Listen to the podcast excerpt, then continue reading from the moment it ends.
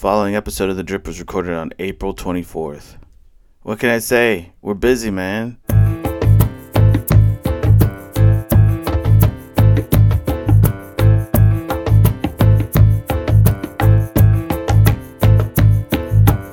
All right. Hey, y'all. Welcome back to The Drip.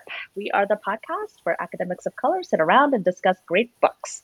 Each episode features a free flowing conversation about one book that leads us to a broader conversation about race, culture, and politics.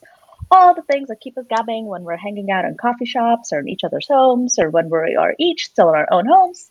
Because at least in Minnesota, it's still winter, and apparently it's in DC, it's like summer. So, you know, things are happening. And also, very much in relationship to the book we're going to sort of discuss today, shout out to independent bookstores. Go buy your books there and not through the evil website that shall not be named. I am Anita Chikkatur, the host for the show, and I teach in the Department of Educational Studies at Carleton College. Todd. My name is Todd Lawrence. I teach in the English department at the University of St. Thomas. I teach African American literature and expressive culture, folklore, and cultural studies. Nice. Thanks, Todd. Crystal. yes, I'm Crystal Moten, and I um, am a specialist in African American history, and I work at a museum in the DMV. Yay! we are thrilled today to be discussing The Sentence by Mni Sota Makoce's own Louise Erdrich. Erdrich, who is an enrolled mem- member of the Turtle Mountain of the Chippewa, has written 28 books, including fiction, nonfiction, poetry, and children's books. She has won numerous awards for her novels, including the National Book Award for Fiction for her novel The Roundhouse and the Pulitzer Prize for Fiction for her novel uh, The Night Watchman. She's also the owner of Birch Birch Bark Books, which is a small independent bookstore in Minneapolis that focuses on Native American literature and the Native community in the Twin Cities. And the bookstore actually plays a very prominent role in the sentence. So if you're in the Twin Cities and you haven't been there, go check it out. Also, before we dig in, spoiler alert, just a reminder that when we discuss our books, we will talk about everything. As you may know, we do call ourselves the All Spoilers Collective. So consider this your perpetual, universal, all encompassing spoiler alert.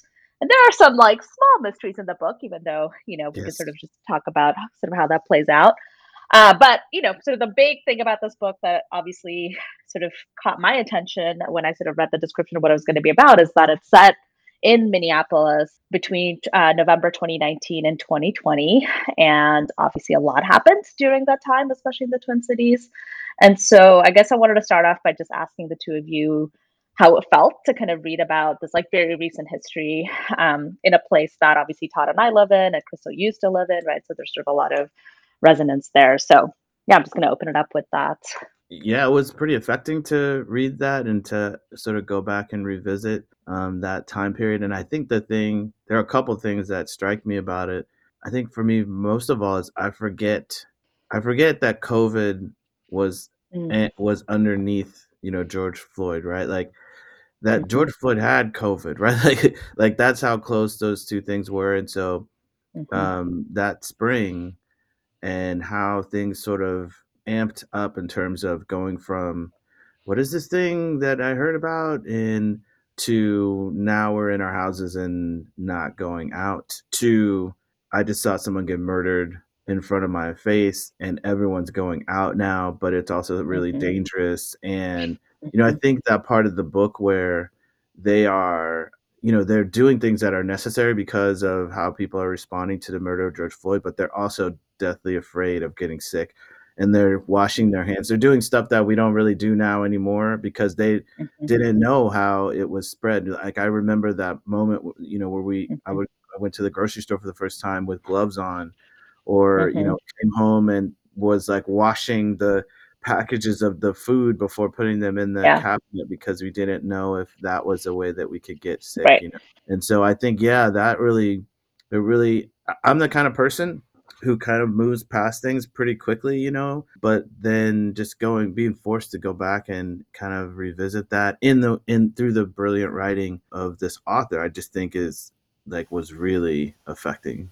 Yeah, I totally I agree, and I think that um, one of the differences for me is that you know I this was the you know the summer my first summer in DC, um, but I was in DC really feeling connected, of course, to the Twin Cities, but not in the Twin Cities. And so for me, reading this book was almost like reading a primary source in a sense, right? Um, mm-hmm. um, you know, having friends like you all experiencing what was going on, but not really being at, at, at the at the center. I felt like by learning or, or by reading the lives of, you know, uh, Tookie and her family, I, I got a sense of okay, this is a primary source account, even though it was it's a fictionalized account. But I also think in terms of the fact that you know, 40 years from now, this actually will be right because novels are primary sources, right? So this will be a primary source account, um, and so that struck me. But then the other thing that struck me, I think, was um, you know, live when I lived in the Twin Cities, I had this really um, strong sense of the of, of the of the the interconnection between Black and Native history, Black and Native culture, Black and Native politics, and I think I just maybe took that for granted living in the Twin Cities.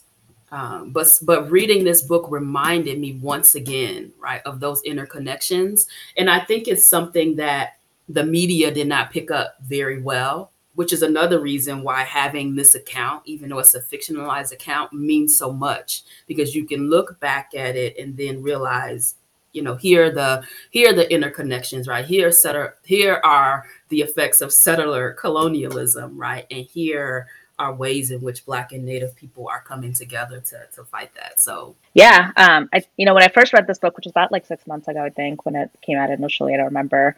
I like literally just stopped through the second half of the book, right? I mean, I live, I don't know, five blocks away from the 3rd mm-hmm. precinct, right? Mm-hmm. And I wasn't mm-hmm. necessarily out there, but like, you know, from my apartment building, I could see the smoke of like the buildings wow. burning. And I remember watching, you know, they yeah. actually mentioned like the watching the unicorn riot footage, mm-hmm. which I mm-hmm. was doing too, mm-hmm. right? Like live footage. And it was just so, yes. I mean, and it's weird, yeah. right? Because it's like, this also speaks to my own privilege of like how I've lived in the US, right? But like seeing those scenes and kind of being like, I cannot believe this is happening like five blocks from my house, right? That people are being tear gassed by the police. And I think that's the other thing, Todd, I was thinking about the COVID connection, right? That like we didn't know a lot about it, but we did know at that point that it affects our respiratory systems mm-hmm. and just like the cruelty of like tear gassing people during a pandemic with a disease that like affects your like respiratory system, right? Just like the the like it like the double inhumanity of that, you know, of that. Um I think just like hit me again, right? Just like reading like Hedda's sort of experience like with the tear gas and like her then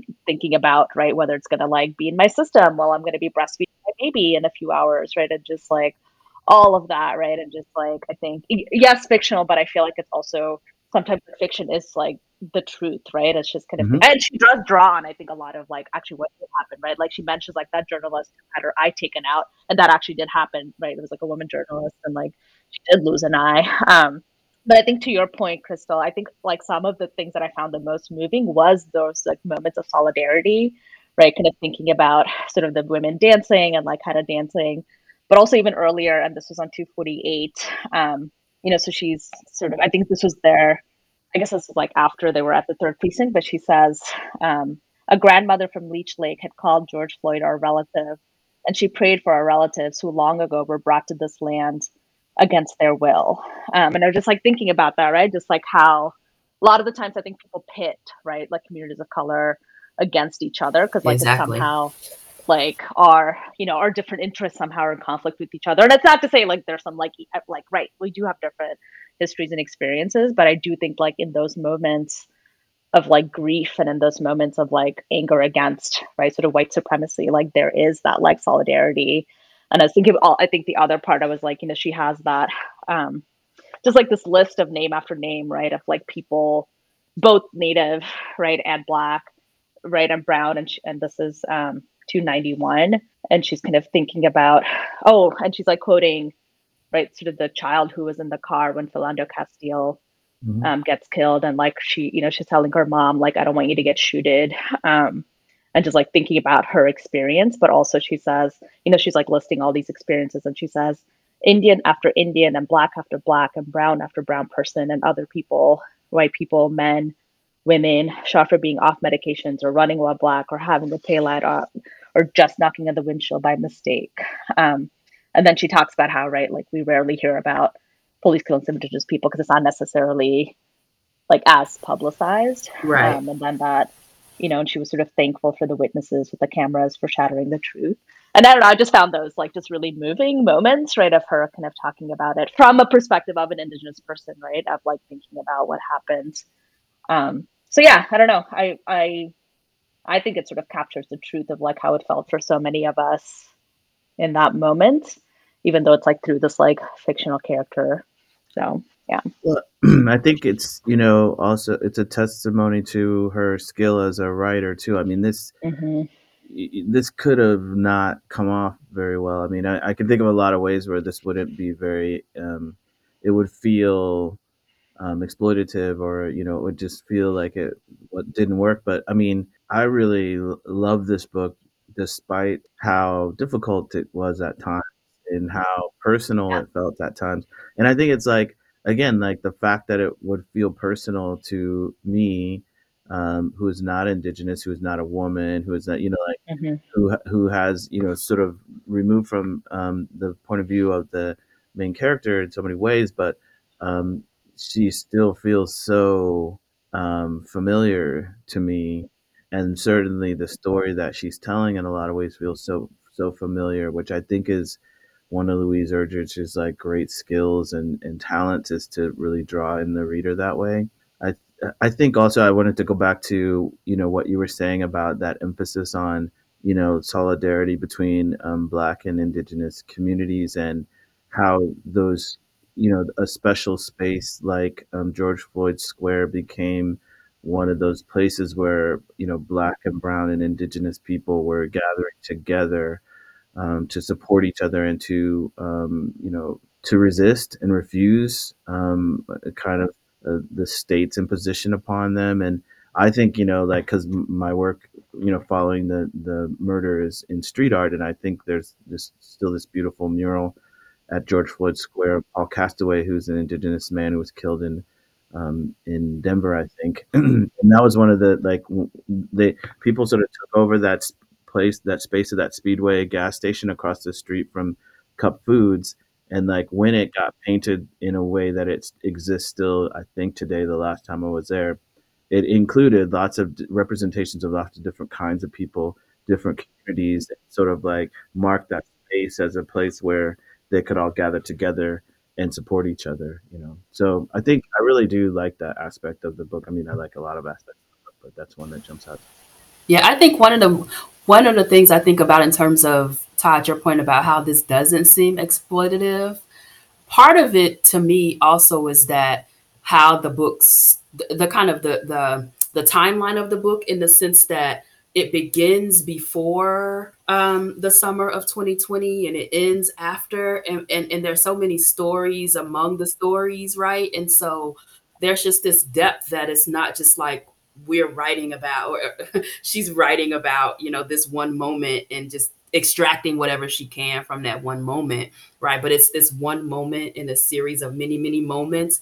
that actually i mean they even stretch i think further than 20 uh 19 timeline. 2020 Yeah. right in the timeline right and Mhm, so for mhm, me mhm. it's also you know you're on a journey of um especially Tookie's life right and, and this is this is Tookie's experiences that we are you know that we're going through with Tookie and her life is not the sum of this tragedy and it's not you know and so we are be we are experiencing that and being exposed to that yeah i think Yeah. I, absolutely, I totally agree with that Mm, me too. I was Me too. gonna say the same thing that is COVID's in this novel and George Floyd is in this novel and the uprising is in this novel, but it's not about that. Any of those it's it's about Tookie and her relationships and her understanding of herself and her relationship to her identity and the community that she w- lives in and I mean it's about all these other things which everything that happens in that year is vital to understanding, but it's not just about those things, right? And Mhm, I mhm. mean, I think yeah, maybe that's what one of the reasons why I really love this book is because it's about relationships yeah Yeah. and it's about like how relationships um, are um, you know colored by how we understand ourselves, yeah right? And and so there's a lot of like sort of struggle or um, development around characters understanding themselves and sort of fi- figuring out where they fit in this kind of larger picture that you know, when these things happen to us, we really had to think about, right? I mean, and, and sort of put pressure. I mean, if you're in, if you're struggling with yourself and your relationship, and then COVID hits, like you definitely got to think about that now, right? Right, right, Like, Mhm. exactly. more com- brings it more to the surface, you know. So Mhm. I think that's you know what you see in this book. Yeah, I mean, I think to build on both of those things. I mean, I think it's like partly doesn't feel exploitative because it's from Tookie's perspective, right? It's like so grounded in like how she's trying to make sense of it, and it's about right, like, and she has a particular experience and a past that also has to do with like incarceration and her dealings with the police and her take on like all of the like violence, right? It's not just like an abstract thing for her, like that's like what she went through. So I think there's like some of that. Uh, but it, yeah, I want to maybe like build on this notion of relationships because I think I was kind of thinking about, right? I think one of the other things that to me kind of is like, you know, the sort of the notion of like haunting, right? And hauntings, right? In the Mhm. book, right? And obviously there's like the literal haunting because there's like Flora, Right. the ghost and who won't leave. And there's like, you know, there's that. But I just think about just like thinking about how we're like haunted or like shaped by the past in like so many ways, right? And for Tookie to think, you know, like her own past and like sort of the past to like that's in her lifetime, but also like the past that's like her mother and her ancestors and like what happened in terms of like the white settler colonialism of like you know people taking over Minnesota right? There's like so like such a complex way of like thinking about the past that's like about like haunting haunting us right? And like how Right. do we think about this history. Um so i was like that's i thought like the literal haunting was like a really beautiful like way of for us to like get into this notion of like what does it mean to like be in relationship with people that won't leave us right? And like won't like that we can't just like get past like really easily but also like you know kind of at the end right there is sort of like this reckoning and a reconciliation in a way that's like help you know like it does like close up some some of like her hauntings but it like leaves open so much so many other things right in terms of like how she then reckons with her own um past. And so i just thought that that was like and I think this also gets at like the other thing I wanted to talk about, which is like just her writing and like the structure and like there's all this just like layers, right? Of like Mhm. all the things that she's looking at. And even like the title of the book, the sentence means like so many different things, right, in the book, because it's like literally the grammatical thing of the sentence, but she was like living out this like sentence, like really unfair sentence, right, that she gets from the judge. Um, so I guess so maybe we can start with the relationships and this notion of like being haunted, all the various hauntings that come up in the book. Yeah, I, I bef- yeah. So so much, so much with that que- with those series of, of questions. Um, I I want to start with something that I that just came to mind as we were talking, and then as you raised those questions, Anita, and I was we were uh, in our pre conversation we were talking about tookie's name, right, and how we Mm, don't really get a sense of how she got that name, where she where it came from, and so, a couple of things I've been thinking about, especially as we think about the past and relationships and connections. One thing is unconnected to that, and the other thing is connected. The one thing that I thought immediately when I heard Tookie's name, I was like, who was the black person, the black people in her family lineage? Because that is a black nickname. Mm. Oh, Cookie? interesting. Tookie? And so, so that, that, now that's a side note. Okay. My real comment though is that um That's like as I've Yeah. been as I've been thinking about Tookie and like the name like took or taken, Mhm. that is what I'm Mm. thinking about in terms of how the the past tense of take took. You know, Mhm. how is that Mm. connecting to this story? You know, what is Mm. being taken or what has been took, Mhm. right? And how is that affecting this character's life? You know, throughout the um throughout the story, like what has she taken? What got taken from her though? I mean, exactly. you know, yes. life, Exactly. sixty year sentence. Exactly. Exactly. You know, sixty year sentence for doing something that she didn't know she was doing. I mean, I she knew Right. Exactly. it was a Some of crime. it. Know Right. what she was actually doing, Right. Exactly. Right. right. and then she Exactly. gets so. I mean, I think you know, Yeah. Yeah. there's this sense of injustice that Mhm. gets uh it gets made right only Right. by this like really extraordinary hard work of like her lawyer and other people Mhm. who end up you know getting Mhm. this um sentence reversed or Reverse. Yeah. you know yeah Mhm. so yeah i mean I, yeah i think that's a really great point right like but also Yeah. you're right like what has she taken though um Right.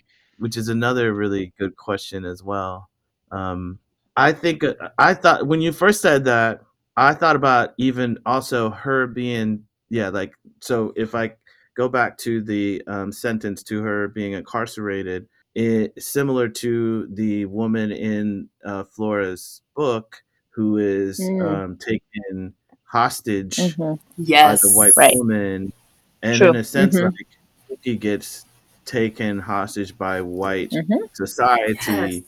Yes. You know, Yes. like I mean, again, like I think we were going to be doing stuff like this as we talk about this book, where I don't exactly know how to put it all together, but you will see these kind of like echoes, Mhm. right? Like Mm. Mm, Yes. Mhm, here, mhm, mhm. echo on this level and an echo on this level, um, Mhm. because it feels like a kind of um, like a, a room where things are just reverberating around in the room Yes.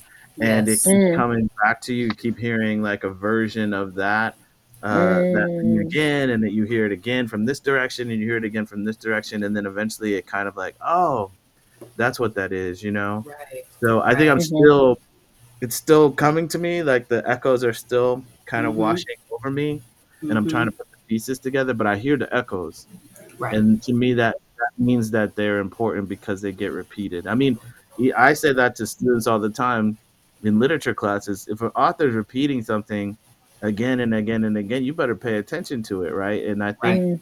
that we definitely get those echoes in this book, and we're trying to figure out like what does it mean exactly. Mhm. And I actually really love rever- reverberations, even though that's a hard word for me to say apparently, as opposed to like hauntings, right? Like I love that. I think it's kind of thinking about echoes of the past and right, like what does that mean?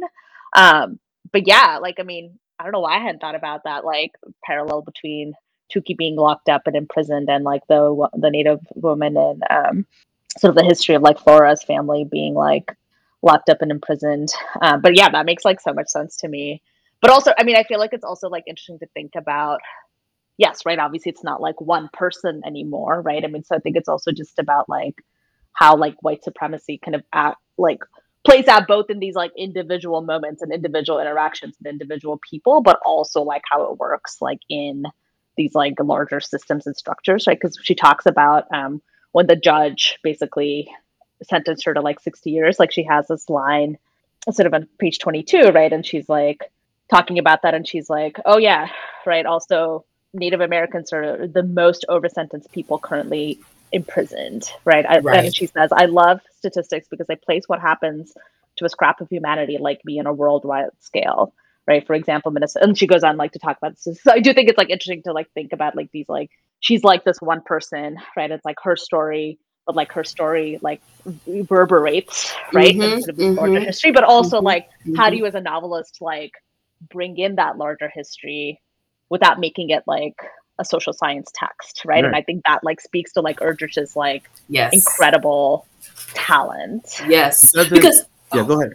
I was going to say, because part of what I see happening here is that, you know, we are on Tookie's journey as she builds her own analysis about what she's going through, right? Yes. And so, in a sense, I mean, Erdrich could have do- done this in a way that was kind of um, demeaning or overbearing. Mhm. But what we get is just like she's doing it in a way where we're all learning together and we're learning from Tookie, right? Yeah. And it's not demeaning Tookie in the process. And I think that is that's why I know I don't know it just works so well her narrative strategy. um, I think you're. I totally agree with you, and I think you know she's. t- First of all, Tookie is a really likable character. hmm Mhm. Um, I liked her from the very beginning.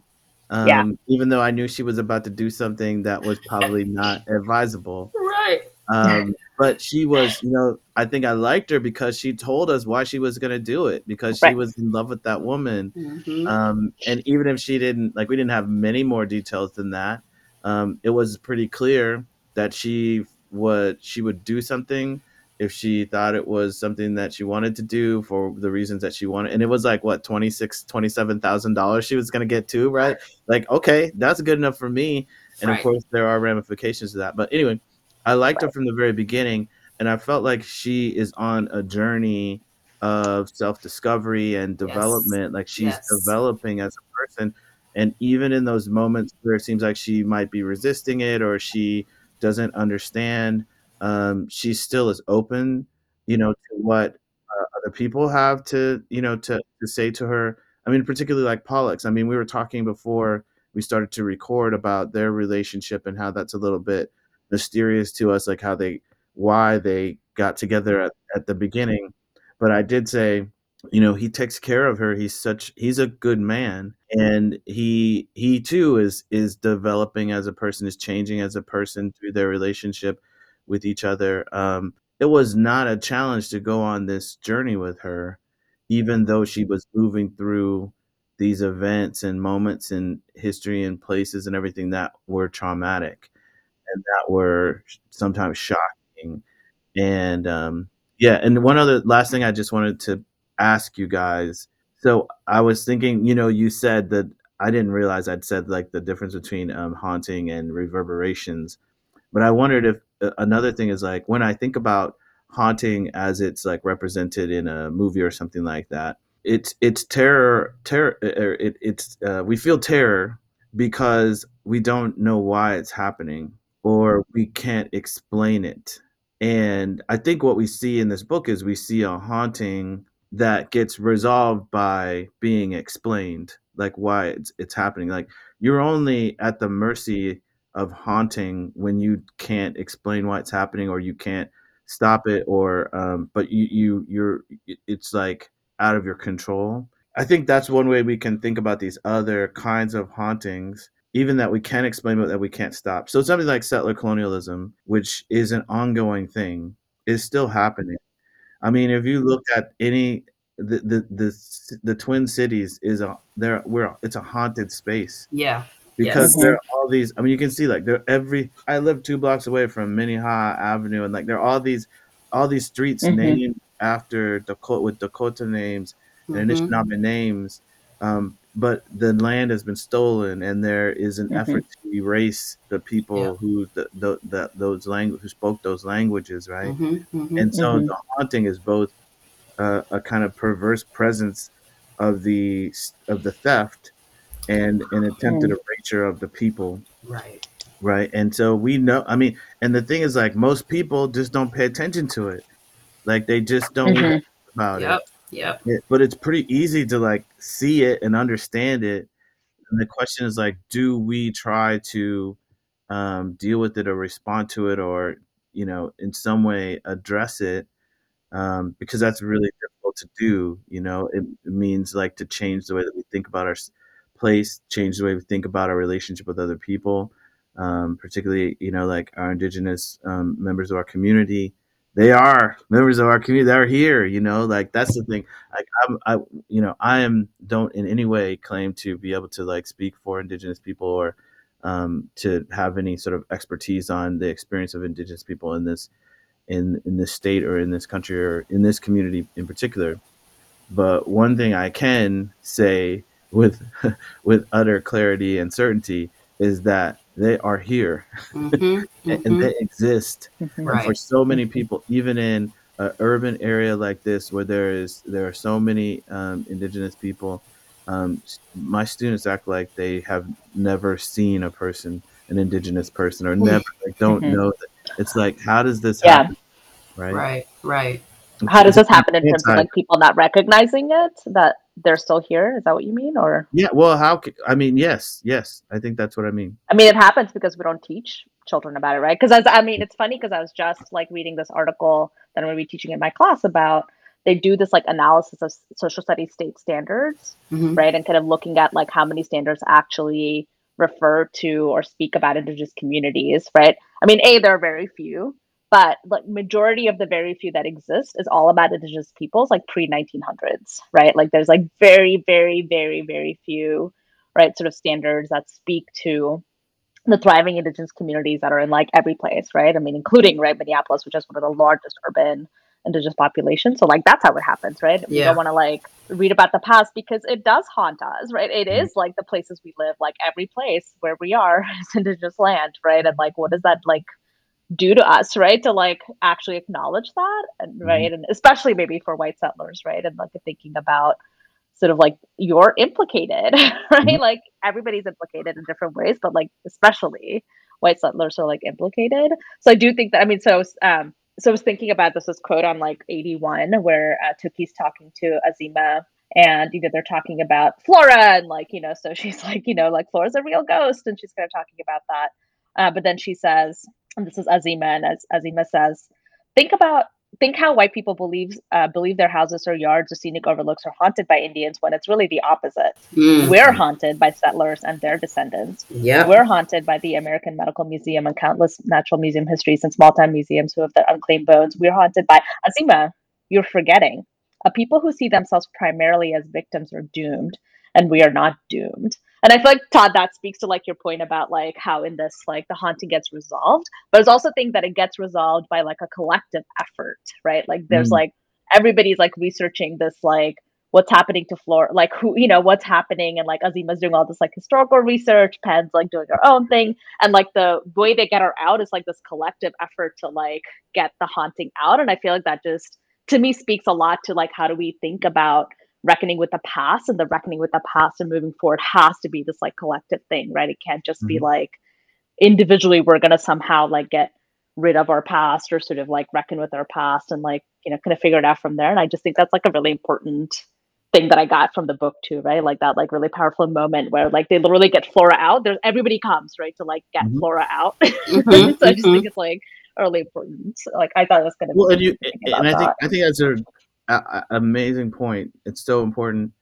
and you can't uh, rectify the haunting and be the same afterwards, right? Like they they Mm. give her something. They have to figure out like what does she want? What can we get? What can we give to her? And then Yep. you know, I think that took you realize like in the in, in what- you know giving over or giving Flora what she wants that she's been changed too because Hmm. but I love I love the point that you made about it being a collective community effort to respond to this situation because initially it's just Tookie who is being sort of terrorized Right. by the haunting, Right. um, but then it's like a little bit, you know, um, one other person, you know, like suddenly they realize that if one person who's a part of their community is haunted, that they're all haunted Mhm. they all have to work together to try Yeah. to to um to do something about it right Yeah. they will Yeah. not be the same after they do they'll be transformed by Right. that effort Yeah. And I, I, I, think oh. go ahead, go I was I was just gonna say one of the things that strikes me about kind of this collective action is that they decide so well we're gonna whether or not we've actually experienced the haunting or not we're gonna believe Mm, that it's happening right and I think mhm. in our Yeah. society I mean it's like we Mhm. don't believe black trauma we don't believe we we think it's it, it- there there, be, there might be some microaggressions but you know we gonna downplay them Mhm. racism isn't real Mm. right and so you know one way of dealing with with the, with the haunting is to say okay well we believe you and because of our Yeah. belief in in you we're going to collectively work together but it, it starts with saying hey i'm going to believe this person is being haunted even though i don't Right. even maybe i haven't even experienced it Right. No, that's a really good point. Um, that Tookie's not gaslit, right, by anybody in the store. There like everybody go. believes her, even though it's like they Yeah. some of them do, right? Like I think is it Asema who does see I forget like there's like some of them Right. who, who do see Well, Flora and some of them who is a don't. little bit resistant but he never tells her right. Yeah. right Yeah. That's true. That's true. But he also then like takes back. I mean, she. un I think she misunderstands why he doesn't like Yes. a ghost, right? Because like she thinks that it's sad that he doesn't believe in it, but he actually doesn't like talk about it because it's like actually really powerful, right? Like Right. sort of like Right. knows that. So she, he's like, so she doesn't talk to him, but it, I think he would have been actually receptive to it as like what she like understands. Um, Mhm, but I think the uh, just the one thing I wanted to go back to the collective Mhm. thing is because I think that is really different than all those like white women who show up, including Flora, who want like individual absolute Yes. absolutionism. Is that a word? What's is that the word? Um, right. So they want to be like absolved of Right. their like white guilt, white whatever, Mhm. right? Mhm. Like individually, right? So they're like, Mhm. show, I know it's like, I mean, I thought some of those scenes were actually. That's the other thing I feel like the book is like they're just like really funny moments, right? Mhm. Where it's like the you know like the white woman who like shows up with the bones, and I'm just like, oh my god, what is right happening? what's going on here she's like, doing them a what? favor right like right what? And I know that happens, and it's just like, I mean, she does it so well, right? Because it's like you just get it from like Tookie's perspective, just kind of being like, what's happening here? But also, it happens all the time to them, right? Like people show up to their store, right kind of like wanting these like individual stories. Uh, but I think like I think the other thing that I really loved about Tookie and the book is just like all this humor and like how even when you know, there's that scene where like Asema's like explaining all the history, Mm-hmm. just like how she was talking about Azima, just like kind of poking fun of her, kind of being the Mhm. like professor, but also Professor, yeah. right, we get the history at the same time, but it was also just like really funny to me, like how she's like sort of analyzing that moment. Um, so I do Mhm. think that like I think that's the other thing that I really appreciate about this book is just sort of a little bit of like uh, what is that word like self awareness or kind of like Mhm. it's it's like Yes. aware of like the fact that they're like preaching this history at us because like not preaching but like lecturing like this history Mhm. because like we need to know it Yes. but also it's kind of funny in this moment because like you know she's like lecturing to two other indigenous people uh, right.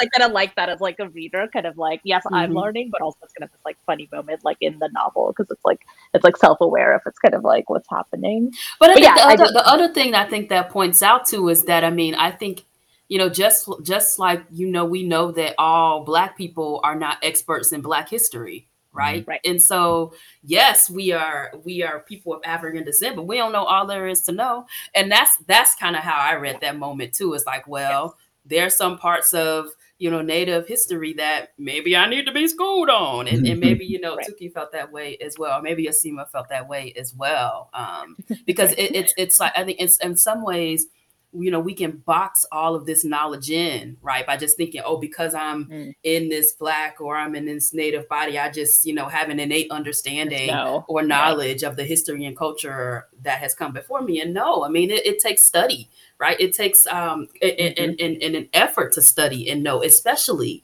when there have been uh, forces that have tried to erase right your Right. history and culture. So i was I, i'll have to say i was appreciating um Yeah. that as well same Yeah, and, and the fact that that's done collectively too, mm-hmm, mm-hmm. is Right. what you were saying before.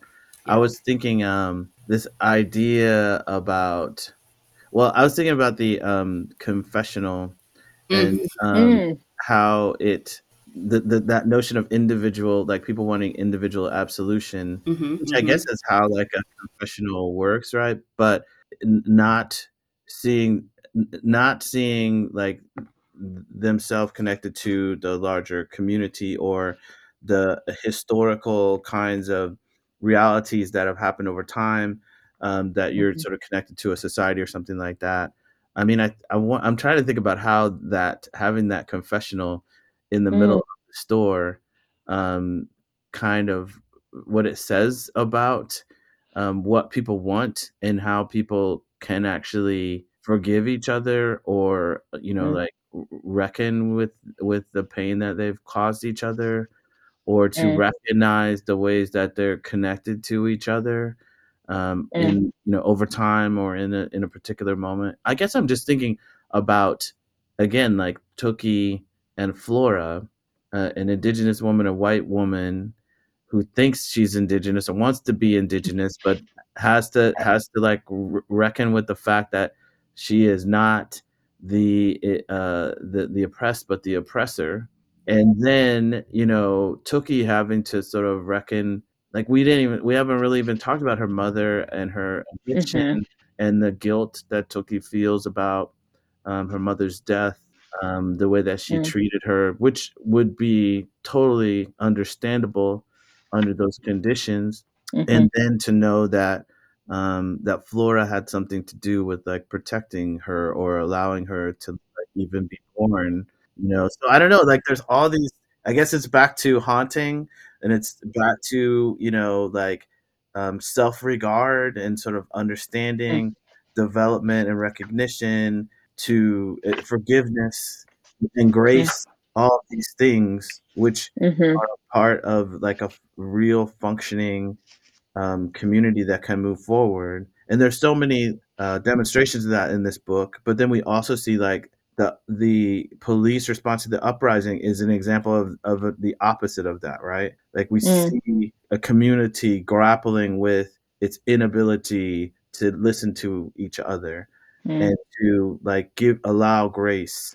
I mean, you were just saying Mhm. like not too long ago about you know the thing about getting tear gassed when we're in the middle of a pandemic that affects people's respiratory Mhm. systems. The fact that you know the state immediately goes to violence right um, and incapacitation as a way Right. to control, Control. you know, yeah, control bodies, right? Like that's the Yeah. opposite of what's happening in those the other relationships in the book, you know. Mhm, mhm, mhm. Yeah. Um yeah, I mean I was thinking about that moment where she's like talking about uh thanking Flora, right? So it's like 356. And um she says like, "All right, Flora, I give up. You saved my mother, you did a lot. Wait, it struck me. Maybe I owed Flora everything. Mm, She kept my mother sober, drugless, probably even well hydrated while she was pregnant with me. Possibly I owed Flora points on the IQ test I took that apparently, Jackie told me later, uh, it was thought I somehow cheated on. Possibly I owed Flora my love of books, my words, my survival. But did I have to thank her? was a bully thank you a real thank you? And since the thank you was coerced, could I coerce Flora back or fool her? Hmm. And I, you know, and then she does go on to say, right, like Miigwech and like, thank you for saving my life. Um, and pot- potentially that's what got Flora out, although we don't really know. It could be any of those things. But I do think about like I think it's interesting to think about sort of like forgiveness and but also like gratitude, right? Like Mm. do, we owe people gratitude when like I mean, a Flora did all these things and it's not like Tookie. I mean, Tookie was a baby. Like what you know, what did she know, right? Like so does she owe like does she owe Flora gratitude? But also in that moment, it was just this like, okay, maybe I'll just say it, and but maybe it became real, right? Because I'm kind of thinking about that. But Mhm. also, I think there's like a moment of like forgiving herself, maybe for what she did to her mom and understanding like why she did it, right? And what she was kind of doing that moment. I wonder if it's also just about being able to like forgive yourself and not needing like other people to forgive you. Because I think sometimes that's also kind of this thing about like white guilt is that like they need, right, some person of color to like absolve them of like their guilt. And I'm kind of like, you kind of need to do that for yourself, Yeah. right? And then like move on to figure out how to like, mm-hmm. you know, live your life in a mm-hmm. way maybe that works against racism instead of colonialism. But I think it's sort of just, yeah. So I do think it was kind of this interesting moment where she's like, do I have to say thank you, even though maybe I owe her my life? Because it's like, is it really, you know, is it fair? I think it's I think that's a really great question, and I don't really know the answer to it. But I mean, I I mean, just when you said that, made me think about why do some people need? Well, I guess I was thinking about me. Like, um, I think like I'm like anybody else, and I've done tons of stuff in my life that I wish I hadn't done, and I've stand, stood aside and not said stuff when bad things were happening, and I wish I would have stopped it or spoken up or whatever. I don't think about those things as like, man, I need to go back and find all those people and apologize to them. I mean, I think as I've, you know, grown and become more mature, I thought like this is something that I have to grapple with m- on my own. Um, and although I sometimes like need the help of other people to tell me that you're a good person or like to re- reassure me those of those things that I Mhm. think are true about myself, but I don't know for sure. It all really is it's something that has to take place inside, which makes me, you know, sort of think again about. I mean, Florida, Flora s- still was like trying to coerce. I mean, I guess Mhm. we don't really know why why she was doing what she was doing. I mean, we can only Right. ha- you know come to some um, speculative conclusions about why she was doing what she was doing. If she was, if she really did just want to be recognized for having done this for um, Tookie, then that does seem like a kind of coercive, haunting. Mhm. I- If if she was looking for something else, or or you know, I don't know what it is like in the movies that that ghosts are always looking some sense of peace, you know, like some some sense of Right. resolution or whatever. So I don't know. I mean, I I don't. I, I, that this is really interesting to me, and I I I want to think more about it. It makes me think about Tookie as a character as well, and what that she needs something similar. And I think you know the way Mm. that the novel ends is just like with love. Like it's it actually ends beautifully. It's harrowing, With the baby. Yeah. yeah, but I'm thinking like the whole time when Pollux is sick, right? Again, Mhm, right mhm. Oh yeah. time where people were in the hospital fighting for their lives, you know, and he is definitely in that situation. And like, you can't go see them and you have to just like go on with your life, which she has to do. Um, Yeah. And all of this happens that we're talking about with Flora happens while he's in the hospital, right? If I'm, Right. if I'm right, um, if I'm remembering right. And then once that is resolved, which I guess we think that it is, then in the end, it's really about her. And it's that Yeah. it's with you're right that that moment where, where he falls asleep. He teaches her. no, He, te- Yeah. he helps her start the fire. He Right. falls asleep, and then she's looking at the baby, and it's like this sort of moment of like new life. And so, you were going to say something there, though. Yeah, I was I was going to chime in and say that in terms of thinking about the reason why Flora is haunting. I mean, I actually don't think it's because she wants a thank you from Tookie or any type mm. of recognition. I think she wants Tookie to know who she is mm. because uh, mm. Flora dies because she learns who she is. Right. Right. Mm. And so I think Flora wants Tookie to know who she is, what her past is, you know, and in some ways to mm. to move on from that in some ways. But I don't yeah, I just mm-hmm. think Flora wants Tookie to know. Um, and I think in mm. the end who is the who is the she in your sentence? Oh, uh Flora wants Tookie to know who Tookie is. Who Tookie is? Okay, okay. Yes, yes. Mm-hmm, sorry. Mm-hmm. no, no. too, too, many, too many pronouns. Either way, but I was like, that's important. So yeah. Yes, yes, yes. Um, and I think it's Tookie who thinks, okay, well, let me thank Flora, right? Let me thank mm-hmm. Flora for um, you know, all of these things that now in hindsight I can see she played a part in. Um, but I don't think the haunting was because, oh, I mean, in some ways, you know, uh, Flora is this like we, we see her character as this one that's like, oh, I want to get my credit. I want to, I'm doing this for you. I want to give you these beads so you can say I did a good job with this bead work. You know, like we see, we see Flora, we see Flora as that type of character. Um, but when I think about how Flora died, right, because mm-hmm. of, of a knowledge killed her. Mm. I think that is connected to then why she is trying to get to yeah. to know something. You know? Yeah. So no, I agree because one thing, right? Uh, yeah. What did you say? Um, I was just gonna say it's actually an admirable motivation. Yeah, I was like, maybe she, she also kind of like gotten enlightened in some ways, right? In her death somehow, right? Like kind of thinking about it because I was thinking on 360, she says, um, so this is when like we get to learn her name, right? So my name is Lily. Florabella Truex Dupre, named after the woman who helped my mother, the one who became my ghost. And then she says, Flora had flung down books with my name. I hmm. accept the name, but not as I expected, uh, accepted the mashed um.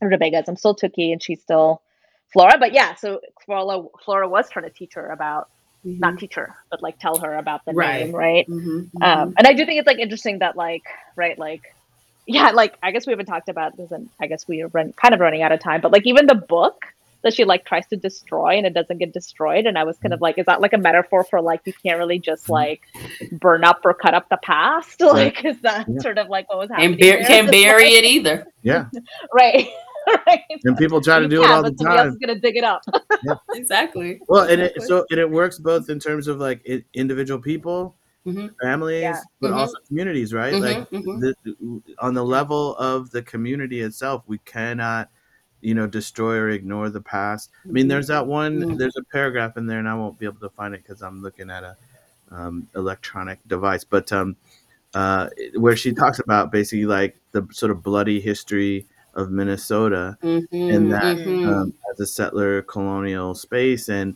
um, and again like that it's not something that you just move past and forget. You cannot forget it. You can bury it. You can try to burn it. You can try to ignore it and it's always going to be there. Um, it's mm-hmm. always going to be there lurking. And those are, maybe that kind of that's another sort of de- definition of haunting is when you try to ignore it. it you know mm. it's there, but you try to ignore it, but it's mm-hmm. always there. You know, it's sort of like looking mm. at.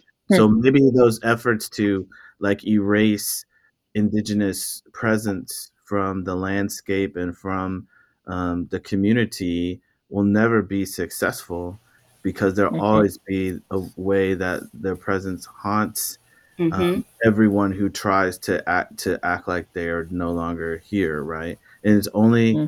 when everybody sort of comes together and like tries to deal with the situation collectively that anything mm-hmm. can be accomplished. You know, mm-hmm. I mean, I think mm-hmm. that's I look at like um, I'm gonna try to say this uh, uh, carefully.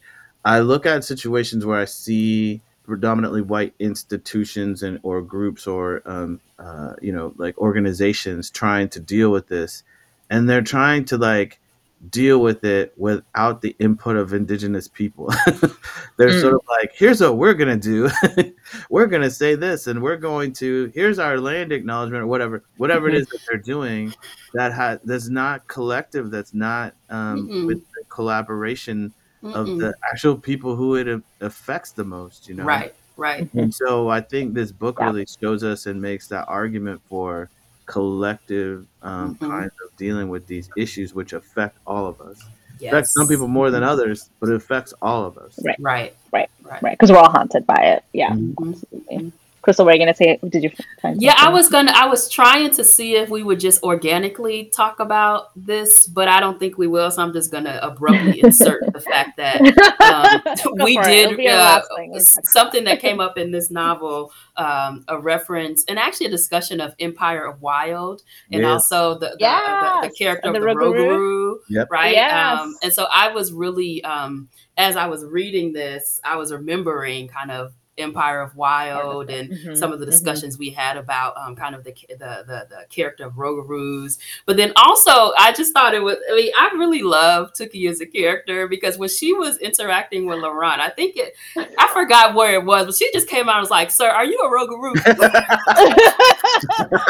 it was well i think it was at george floyd square right It like was. he, like I helped so. her and like yes, yes, yes, yes, yes. just It tell was- me right, just tell me. And then she was like, his his whole demanner changed, and she got her. oh maybe it was before that you're right maybe it was before Yeah. that Mhm. sorry It turned yeah out to be Rougarou-ish. Ex- exactly. And, and, and, but then he they he came to he came to their house and he told the whole story about how his great great great grandpa, you know. And I was just like, wow. And then he was carrying he was carrying around Empire of Wild and stuff. So Right. Like wow. and like trying to like pawn it off to people like right like that's where they see him at the Yes, restaurant exactly. where he was like trying to give it to somebody, and so i love that like in text like sort of a textual reference to that Exactly, So- and i was like hey i actually know what that's about 'cause we read About, it. we talked right, about it right. So I, w- Yeah. I want to make sure uh, we we mentioned that at least. Well, and I, yeah. I, I love that. I'm glad you brought that up, and and I, that was another aspect of the book that I loved as well. Is like, as you said, you know, it's reference to other books, and how Yeah. it's the whole construction is really dependent upon other books. Like, it echoes other books, it alludes to other yes, books, it quotes other books, yes. um, Mhm. and then at the end you have a list of you know Tookie's Yeah. Yeah. books, you know, Yes. and um it, it was you know like i liked like i thought it was a i didn't totally like they're not all my favorite books but some of my favorite books are on her list and of course it's her Yeah. list so why who am i Yeah. to judge her list you know um, but i think it's i think and her, it does say totally biased list of Right, totally biased.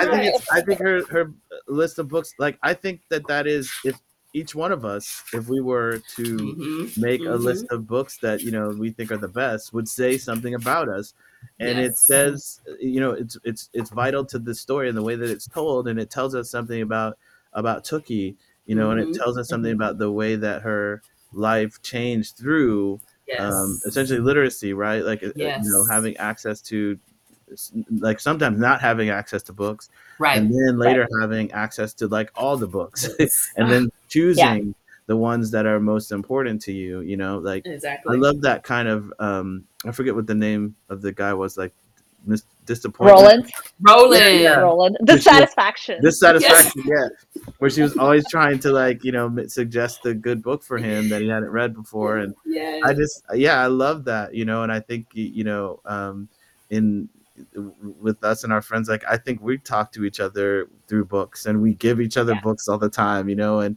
and so I think of like my my relationship with my mom Mhm. um, we have like a Mm. bookish relationship. She reads, of course, every book that we do on this show. And Yes. before that, that was like when I talked to her on the phone, she'd always be like, "What are you reading?" And I'll be like, "Oh, read this." And I I came to books through her because she always had a box of books somewhere or Mhm, book on the mhm. shelf, you know. And um, Oh. I read all of her books that she got from the Book of the Month Club, some of which I probably shouldn't have been reading. Right, right. But yeah, I love that know. about this book. It's uh, it's a celebration Mhm. of literature and, Mhm, and, a, and a celebration of writing and, and authorship and, and creativity. But also, I love that, and maybe we could wrap up around this. Like, we're on a podcast about books and we're reading a book about books, but it ends, the list ends by saying Tookie's quote, right? Which says, Book contains everything worth knowing except what ultimately matters. and I love that, like, sort of like, yeah, I just love that. So maybe we Yes. can uh, sort of wrap Yeah, up there. And yeah. thank you, Louise Erdrich, for this beautiful book and for Yes. helping us kind of reflect on our own lives during that time and Mhm. uh, sort of what we all went through as a community, as individuals. And Yeah. I hope that you know I I hope that we do keep reckoning with Right. all of what had happened then. So. All right. Um, so we're gonna round off, round, round off, wrap up, whatever we're doing. Round, Mhm. roundhouse. roundup. Uh, go going around and talking about uh, what's something we're doing, reading, watching, listening to, eating, something that we're enjoying. Um, so, Todd, do you want to start us off? I would love to start us off. Okay, so I'm going to talk about two shows because I don't have any books except for ones that I'm reading for a class, which I could talk about, but it would be too involved, I think. Um, but I, I I've been uh, obsessed with a number of shows uh, recently, and I wish I had talked about this one the last uh, time we recorded because then it would have sounded like it would have been more. Not that many people knew about it back then. Now a lot of people know about it, and that's the show Severance on um, hmm. TV. And this is a show um, that uh, the premise is um, the the characters work for this company called Lumon, which you can volunteer to have this procedure done to you where um, while you're at work you won't remember your life outside of work and while you're outside of work you don't mm. remember your work life oh your, mm. memory is is severed uh, so to speak and it's sort of like about this company and about these characters who had this done to them who work in this department together there's mm. four of them and um, eventually they basically like um, move toward the revolution where they uh, have a revolt against the company.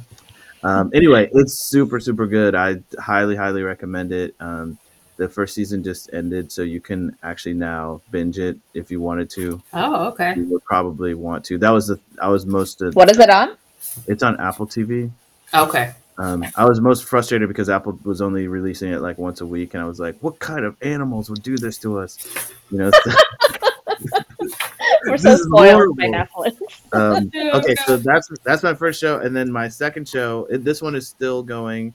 Actually, I'm gonna say two more shows. I'm sorry, I'm hogging this, but no. Um, this the one show is called Winning Time: The Rise of the LA Lakers Dynasty, and it sounds it's it's on HBO, and it sounds kind of dumb, and it sounds kind of, but it's actually really, really, really good, and it's about like the Lakers, like when Dr. Jerry Buss bought the Lakers the same year that um, Magic Johnson. They drafted Magic Johnson, and they also mm-hmm. won the championship that year. And it's just like about all the crazy stuff that happened in turning the Lakers into maybe not what they are now because they suck this year. And um, I'm not a fan, so I'm being totally objective. But um, but this uh, sort of um, organization that uh, has a tradition of winning, maybe until the last few years. I recommend that one. And then I just started watching on HBO another show that's called Our Flag Means Death which is about um, it's it's about pirates, but it's about this guy. It's actually a historical person who was this oh. guy. I forget what his name was, uh, but he basically um, was a wealthy guy and um, he gave up he like left his family and became a pirate and like hooked up with with uh, blackbeard and like it was his hmm. dream to become a pirate and it was like his family life was weighing him down like he didn't want to get married he was you know his dad his family made him marry this woman that he didn't love, and so he left her and he built a pirate ship, and then he left her and became a pirate. And it's super fun. Interesting. Weird ass show. And it's like what it's, is it called? A flag means our, death. Our flag means death. Okay. it's kind of like the, it's a little bit of a queer show. Like there's a some a queer relationship in it, and I won't give that away. But um, yeah, I kind of like it. I haven't watched the whole season, but so far I'm, I like it a lot. All right, thanks, Todd. Todd's been watching a lot of TV. That's what yeah. we found Maybe out. I should be reading more. That's all right, Crystal. So I um I have recently uh, been reading this book of short book of poetry. I don't know if you all know the poet Kate Baer. Um, mm-hmm. The so the title of the collection is "I Hope This Finds You Well," and it's a book of poetry that she's created poems basically from like uh, text, so like either social media, hate mail, uh, oh. uh, articles, etc. So let me just let me just read this little short one. So the short the she'll take a text, and then from that text she'll pull words from that text and create another poem.